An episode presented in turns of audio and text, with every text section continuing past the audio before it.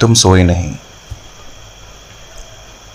क्या तुम रात को बिस्तर पर अपने कानों से तकिए के सहारे अपनी धड़कन को धीमा और सांसों को मध्यम करते हुए खुली आँखों से सोते हो? क्या तुम भी भूल जाते हो कि रात ज़्यादा काली है या बेचैनी ज़्यादा गहरी है?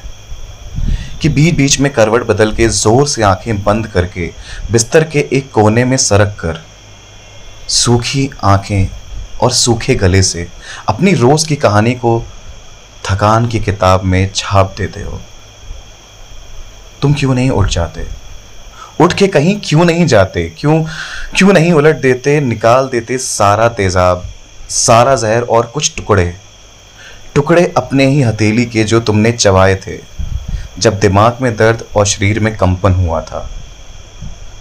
हर रोज होता था, हर रोज सह सह के उसी बोझ में रह रह के, घिस घिस के, और वही तेजाब फिर से गटक कर, चले जाते हो, चले जाते हो, और फिर थक के आते हो, बिस्तर पे गिर जाते हो।